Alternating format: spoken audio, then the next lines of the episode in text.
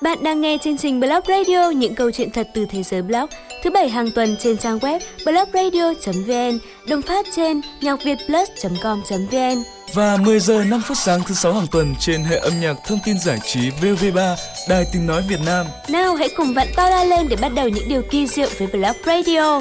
Blog Radio phát thanh những xúc cảm của bạn. Blog Radio một sản phẩm của VN Plus.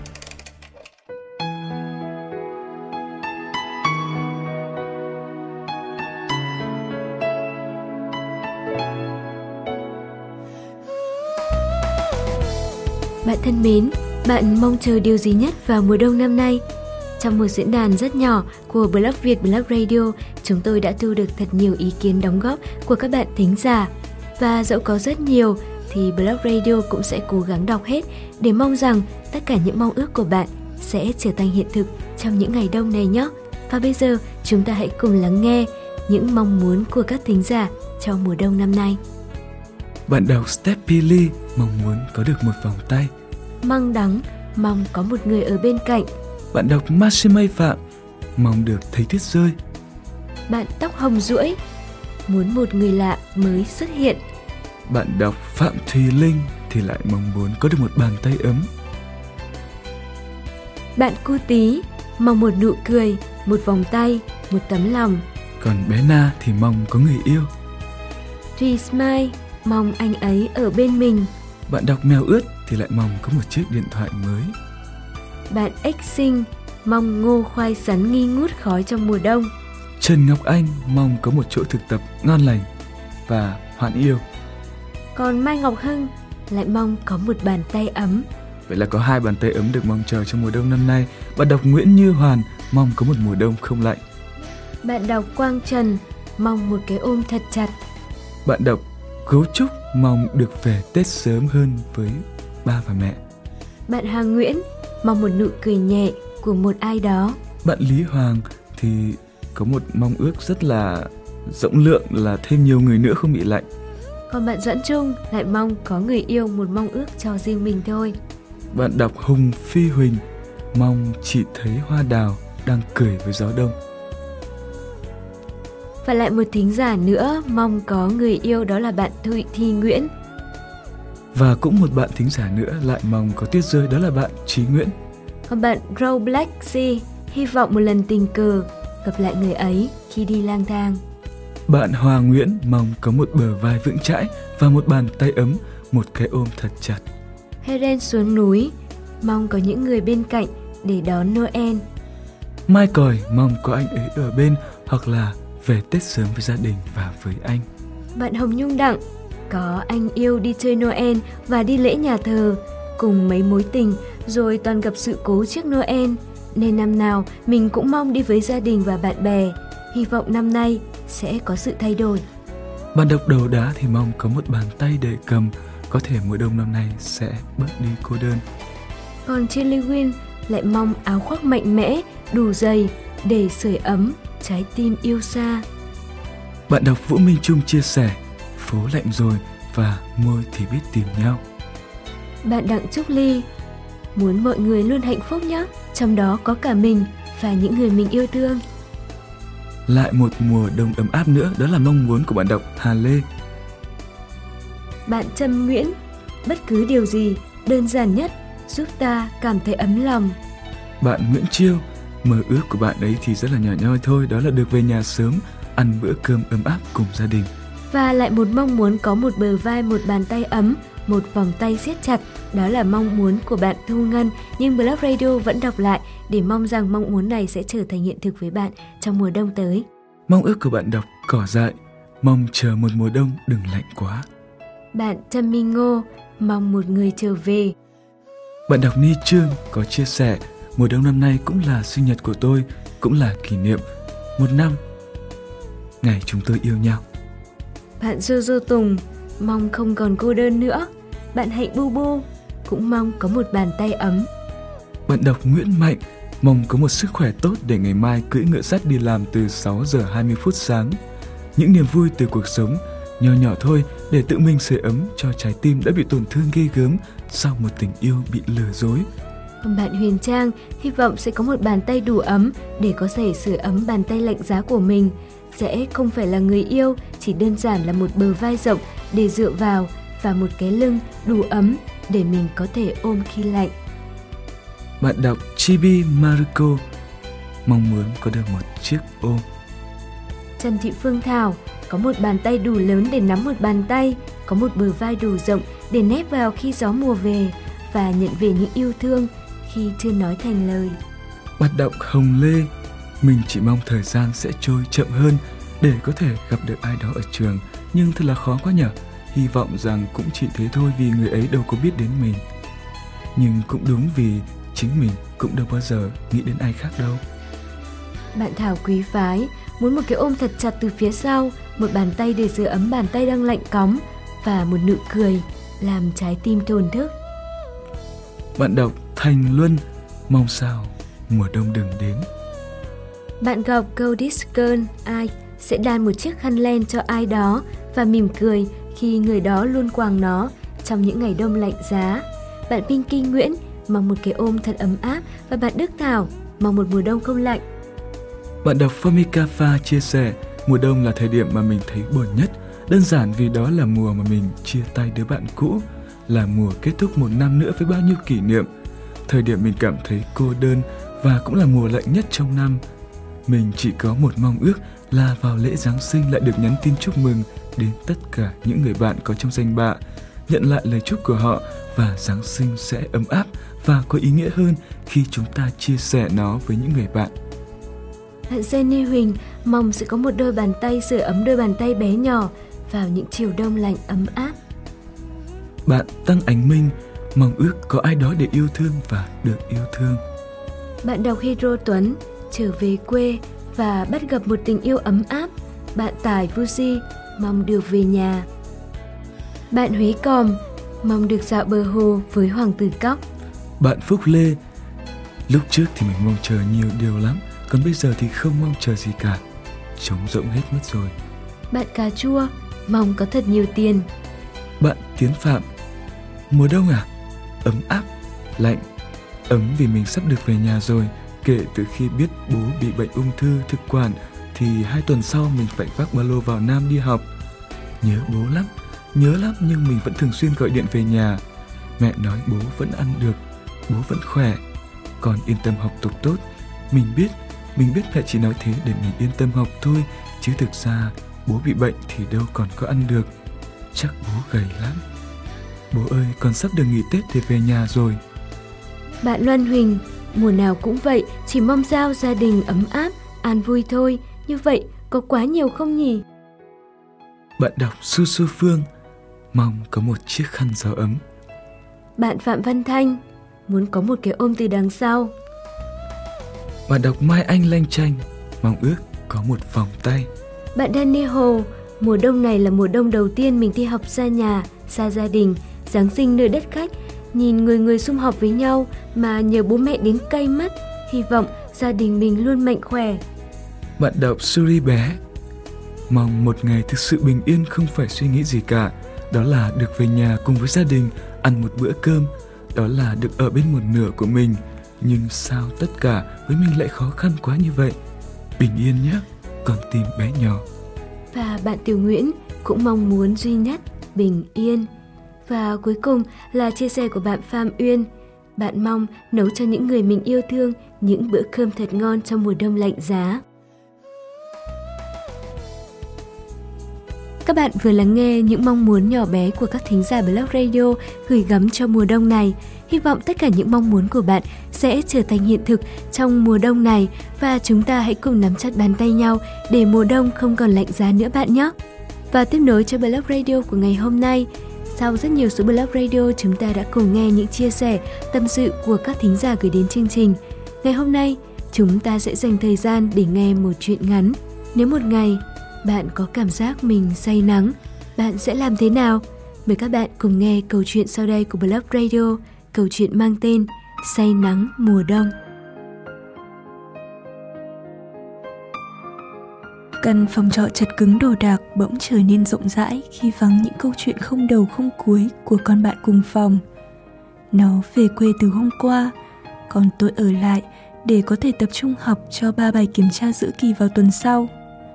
Cái ban công của phòng tôi lộng gió, người ta vẫn đi ra ngoài đường rộn rã. Ở cái thời điểm gần 10 giờ đêm, thành phố là thế, cái khí trời về đêm luôn có sức hút kỳ lạ với những con người đã quá bận bịu với những toan tính ban ngày. Những chiếc ôm trở nên chặt hơn trong cái xe lạnh đầu đông. Vài cái nắm tay của những cặp đôi đi bộ, những tiếng nói cười không ngớt. Tôi chợt nghĩ đến Minh, giờ này hẳn anh vẫn đang miệt mài với những bản vẽ. Công việc của một sinh viên năm cuối trồng chéo cùng những mối quan hệ có thể cần dùng trong vài tháng tới khiến chúng tôi dành ít thời gian cho nhau hơn, cả trực tiếp và gián tiếp. Buổi chiều, khi lang thang cùng cô bạn thân từ thuở cấp 3, tôi đã tìm thấy một chiếc thiệp in hình một chú bọ rùa đang tập tành nấu nướng với mục đích vô cùng ngọt ngào.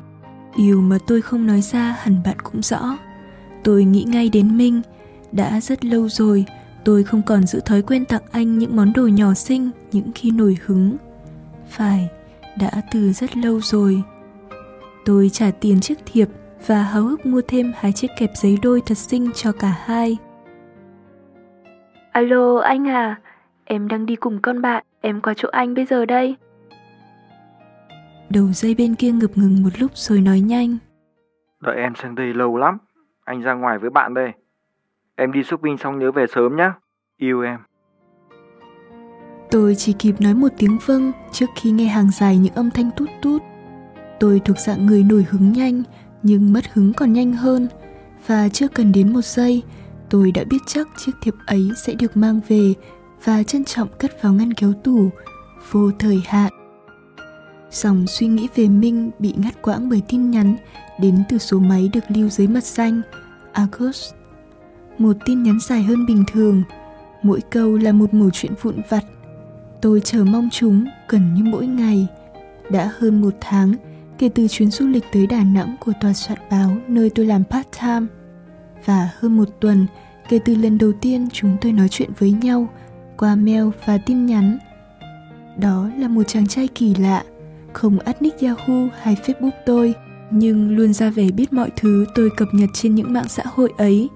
Anh quan sát tôi một cách âm thầm và lặng lẽ dõi theo tôi theo cách của riêng anh. Chúng tôi thường nhắn tin trò chuyện rất muộn. Những tin nhắn nối liền quãng đường mấy trăm cây số. Đôi khi tôi tự hỏi anh nhắn tin cho tôi với tư cách anh trai, bạn bè hay hơn thế nữa. Những mối quan hệ bình thường đâu khiến người ta có thói quen tìm đến nhau vào giữa đêm. Thời điểm lòng mềm yếu, nỗi buồn dễ xâm chiếm. Nhưng tôi lặng im đón nhận những tin nhắn của anh với sự khấp khởi, hồi hộp và âu lo. Trong cuộc sống này, không phải biết quá rõ một điều gì đó cũng là một điều tốt. Lắm khi nó còn giết chết quá nhiều mối quan hệ lẽ ra có thể tiến xa hơn. Có lần, ngồi trò chuyện bên minh trong một quán cà phê đầy gió. Tôi để lòng mình trôi theo tiếng nhạc du dương của một cây đàn piano ở một góc nhỏ trong quán. Anh này, hình như em say nắng rồi mình hơi giật mình, nhưng anh nhanh chóng lấy lại bình tĩnh như anh vốn thế. Anh vuốt về mái tóc ngắn và rối của tôi, anh ậm ừ cho qua chuyện, nói rằng mọi thứ rồi sẽ ổn thôi. Trời sắp sang đông, em sẽ chẳng còn đủ nắng để mà cảm nữa cưng ạ. Sự vô tư ấy của Minh là anh hiểu rằng tôi yêu anh quá nên chưa từng nghĩ rằng tôi có thể thích một ai đó khác hay vì anh yêu tôi chẳng đủ để ghen lấy một lần Tôi nghĩ thầm trong bụng, không biết nên vui hay buồn. Tôi ghé sát người vào cửa sổ, ngắm nhìn những hạt mưa đầu đông. Những người trên phố xảo bước với thái độ khó chịu lộ rõ. Lòng tôi là một mớ hỗn độn chẳng thể sắp đặt. Vậy mà Minh thốt ra từ ổn trong sự thờ ơ cố hữu. Liệu rằng mọi chuyện có thể ổn không khi mà một tháng trước nơi Đà Nẵng đầy nắng và gió tôi vô tình thấy ánh mắt mình rơi vào khoảng trống trong mắt của một người xa lạ hai cái nhìn chạm nhau trong khoảnh khắc chưa đủ để ta biết rằng trong mắt người đó đã có hình bóng của ta và trong ta còn người xa lạ đó đã trở thành trung tâm chú ý suốt những ngày còn lại ở đà nẵng Đó là một cô bé xinh xắn và dễ thương, ít hơn tôi và Khôi 2 tuổi. Tiếng cười trong vắt cùng chất giọng lạ tai của người miền Bắc đã khiến tôi dành rất nhiều tình cảm cho cô bé ấy. Một cộng tác viên làm việc bán thời gian ở tòa soạn mà chúng tôi làm việc từ xa. Dù không mấy chú ý, nhưng tôi vẫn có thể dễ dàng nhận ra cô bé ấy luôn hướng về Khôi bằng ánh mắt rất nói thế nào nhỉ? Rất không bình thường, có nét gì đó gần như tò mò, cũng không hẳn, có chút hồi hộp, phấp phỏng, giống như tôi của hơn 6 năm trước khi thầm yêu Khôi. Không ít người ngưỡng mộ tình yêu của chúng tôi, không phải giữa chúng tôi không có sóng gió, không phải không có những lúc yếu lòng mà thành ra chán nản với tình yêu. Nhưng suy nghĩ trong hai đứa đủ chín để cùng nhau giữ gìn một mối quan hệ. Thỉnh thoảng tôi nghĩ chúng tôi chưa cưới xin nhưng cách chúng tôi ràng buộc nhau bằng những cố gắng, bằng con số 6 năm tuy không lớn nhưng cũng chẳng nhỏ, khiến tôi nghĩ rằng phải chăng tình yêu này chỉ còn là trách nhiệm. Bữa trước, tôi tình cờ đọc được những tin nhắn của anh với cô bé miền Bắc ấy. Những câu chuyện bắt đầu rất muộn và kết thúc trong sự nuối tiếc và hẹn gặp lại. Trong lòng tôi là một nỗi sợ hãi mơ hồ. Hai người đó chỉ gặp nhau trong vài ngày ngắn ngủi. Tại sao có nhiều thứ để nói với nhau đến vậy? Tôi ở cạnh Khôi gần như mỗi ngày. Khoảng cách về địa lý khiến tôi an tâm phần nào. Nhưng cái cách nhìn khác lạ của cô bé ấy, sự hồ hởi chia sẻ từ người yêu tôi thì sao? Cái gì đang xảy ra thế này? Rồi tôi vừa hỏi xin Khôi nick của cô bé đó và cũng giả vờ tình cờ vào hỏi chuyện cô nhóc về những bài viết trên trang web theo yêu cầu, nơi mà cô bé thường cùng câu lạc bộ của mình thu âm các chương trình về tình yêu. Cô bé hồn nhiên trả lời tôi là thực sự cô bé ngây thơ, không biết mình đang phá hỏng hạnh phúc của tôi hay tại mọi thứ chẳng phức tạp như tôi đã nghĩ. Vâng, em thích anh Khôi chị ạ. Cô bé đã thừa nhận với tôi như thế khi tôi cố gắng hặng hỏi trong sự bực tức khó chịu. Tôi không nhớ chính xác mình đã nói những gì, hình như là rất nhiều, những mẩu giáo huấn ngắn gọn, những lời nhắc nhở về thực tại của cả cô bé và Khôi. Cô bé đã bình tĩnh đón nhận những điều đó mà không hề tỏ ý phàn nàn. Em biết là không nên, nhưng em không thể kiểm soát được tình cảm của mình khi anh ấy nói chuyện. Em xin lỗi nếu em làm ảnh hưởng đến mối quan hệ của hai người. Người yêu em có biết chuyện này không? Có chị ạ. Chắc phải rộng lượng lắm em nhỉ? Tôi nói, vẻ châm biếm không giấu giếm. Cửa sổ bên kia im lìm một lúc. Rồi cô bé đột ngột lên tiếng. Em hứa sẽ không nói chuyện với anh ấy nữa đâu. Nên chị đừng lo lắng quá nhé. Thực sự em rất ngưỡng mộ tình yêu của hai anh chị. Chúc hai người hạnh phúc. Tôi chưa kịp nói gì thì cô nhóc đã ao, hoặc để ở chế độ ẩn, tôi không rõ. Chỉ biết những ngày sau đó, tôi cũng không còn thấy nick cô sáng đèn. Tôi tin tưởng vào lời hứa đó của cô bé, đến mức lòng tôi như đã dịu đi một nỗi lo rất lớn. Quỳnh đã nói chuyện với Trang. Tôi có thể chắc chắn điều đó và đoán được những điều họ đã nói với nhau. Giữa tôi và Quỳnh là sự gắn bó dài lâu trong suốt 6 năm trời. Có quá nhiều kỷ niệm và cũng không ít nhạt nhòa. Nhưng đâu quan trọng bằng việc giây phút này chúng tôi vẫn luôn đứng cạnh bên nhau và yêu nhau. Không còn nữa những khoảng thời gian vồn vã yêu nhau như có thần chết đuổi theo. Không còn nữa, những trò lãng mạn xên xến nghĩ ra để làm cho nhau cảm động rụng tim. Mọi thứ cứ nhạt nhòa theo đúng quy luật tự nhiên.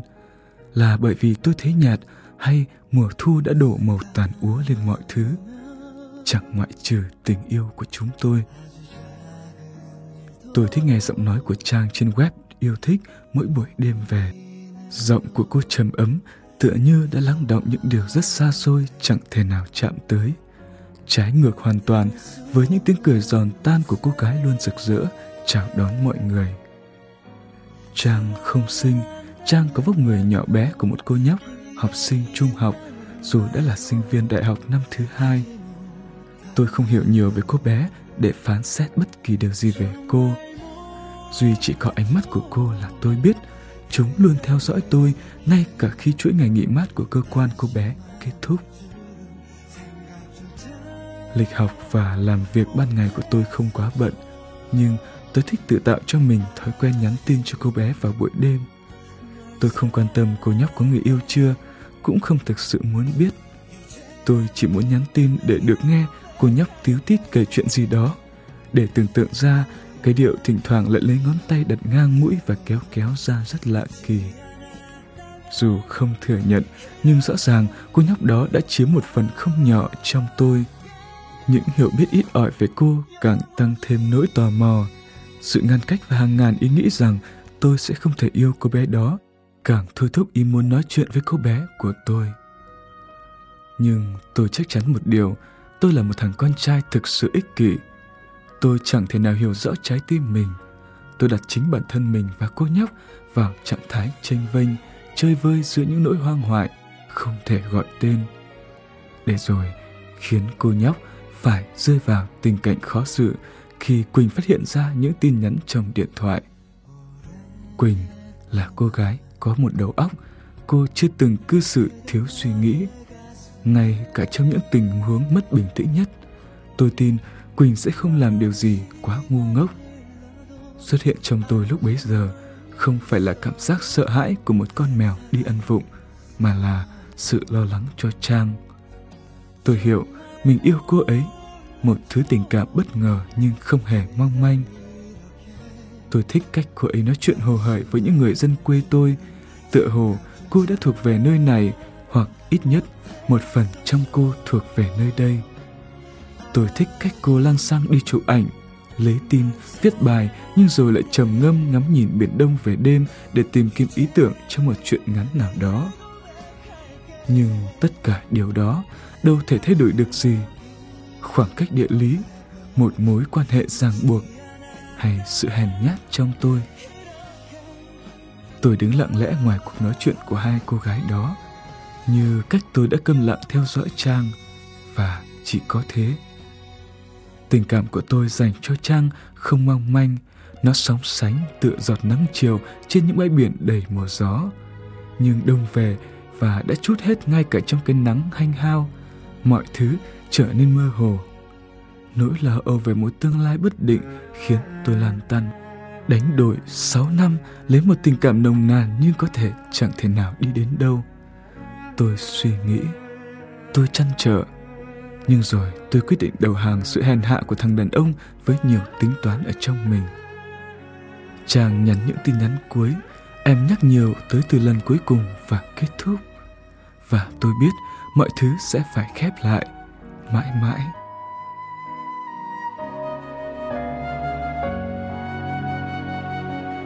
Tôi nói chuyện với hai người đó trong cùng một buổi tối, cách nhau vài tiếng, nhưng nội dung không có điều gì thực sự khác. Là những mệnh lệnh ngầm đòi hỏi tất cả phải được chôn giấu một cách tự nguyện. Bởi chỉ có như thế nó mới không bao giờ bị đào sới thêm một lần nào nữa. Hồi là của người ta anh chưa từng thuộc về tôi theo mọi nghĩa. Anh thuộc về đà nẵng đầy nắng và gió. Thuộc về con người luôn rất mực thương yêu anh. Dẫu tình yêu đó có thể chẳng đủ để níu giữ anh trong thời điểm này cũng giống như tôi khôi day dứt về tương lai lo lắng về mối tình 6 năm có lẽ của anh và không đủ dũng cảm để bước sang một thế giới khác. Tôi không trách anh, không hề, bởi ngay chính bản thân tôi cũng hiểu rằng không dễ để một sự thay đổi lớn có thể diễn ra, trên thực tế chứ không phải lời nói. Đôi khi người ta phải từ bỏ một người mà mình thương yêu để có thể bảo vệ điều mình thương yêu ấy. Tôi muốn gìn giữ mãi những xúc cảm đó, những niềm dạo dực tôi đã có khi nghĩ về anh. Tôi nhắn tin cho anh như một lời kết thúc, nhắn nhủ mùa đông đến và cơn say nắng rồi sẽ được chữa lành. Tôi mỉm cười lòng bình yên đến lạ. Tôi vào phần soạn tin nhắn bấm ngay số đầu tiên hiện ra trong đầu nhắn vội vài dòng ngắn ngủi. Anh à em đi xa mãi rồi cũng sẽ về với anh thôi anh nhỉ. Hiển minh sẽ bất ngờ lắm. Anh yêu tôi một cách bình yên và bằng lòng với tình yêu không nhiều sóng gió nên anh sẽ không thể hiểu được những tâm trạng khó lý giải đang diễn ra trong tôi lúc này. Nhưng có hề gì, chỉ cần tôi biết rằng ở cách tôi chưa tới 20 cây số, anh vẫn đang yêu tôi, không ồ ạt nhưng đủ nhiều để níu tôi quay về. Các bạn vừa nghe chuyện ngắn Say nắng mùa đông của thính giả Dung Kei. Cảm ơn bạn đã chia sẻ với Blog Radio câu chuyện này. Blog Radio thể hiện qua giọng đọc, chiết sinh cả quay TT Đức Thụy và nhóm sản xuất Darling Studio. Những điều muốn sẻ chia, những tác phẩm truyện ngắn của bạn, bạn đừng quên gửi tới Blog Radio qua địa chỉ email blogviet.darling.vn Darling được viết như sau D A L I N K. Hẹn gặp bạn thứ bảy tuần sau.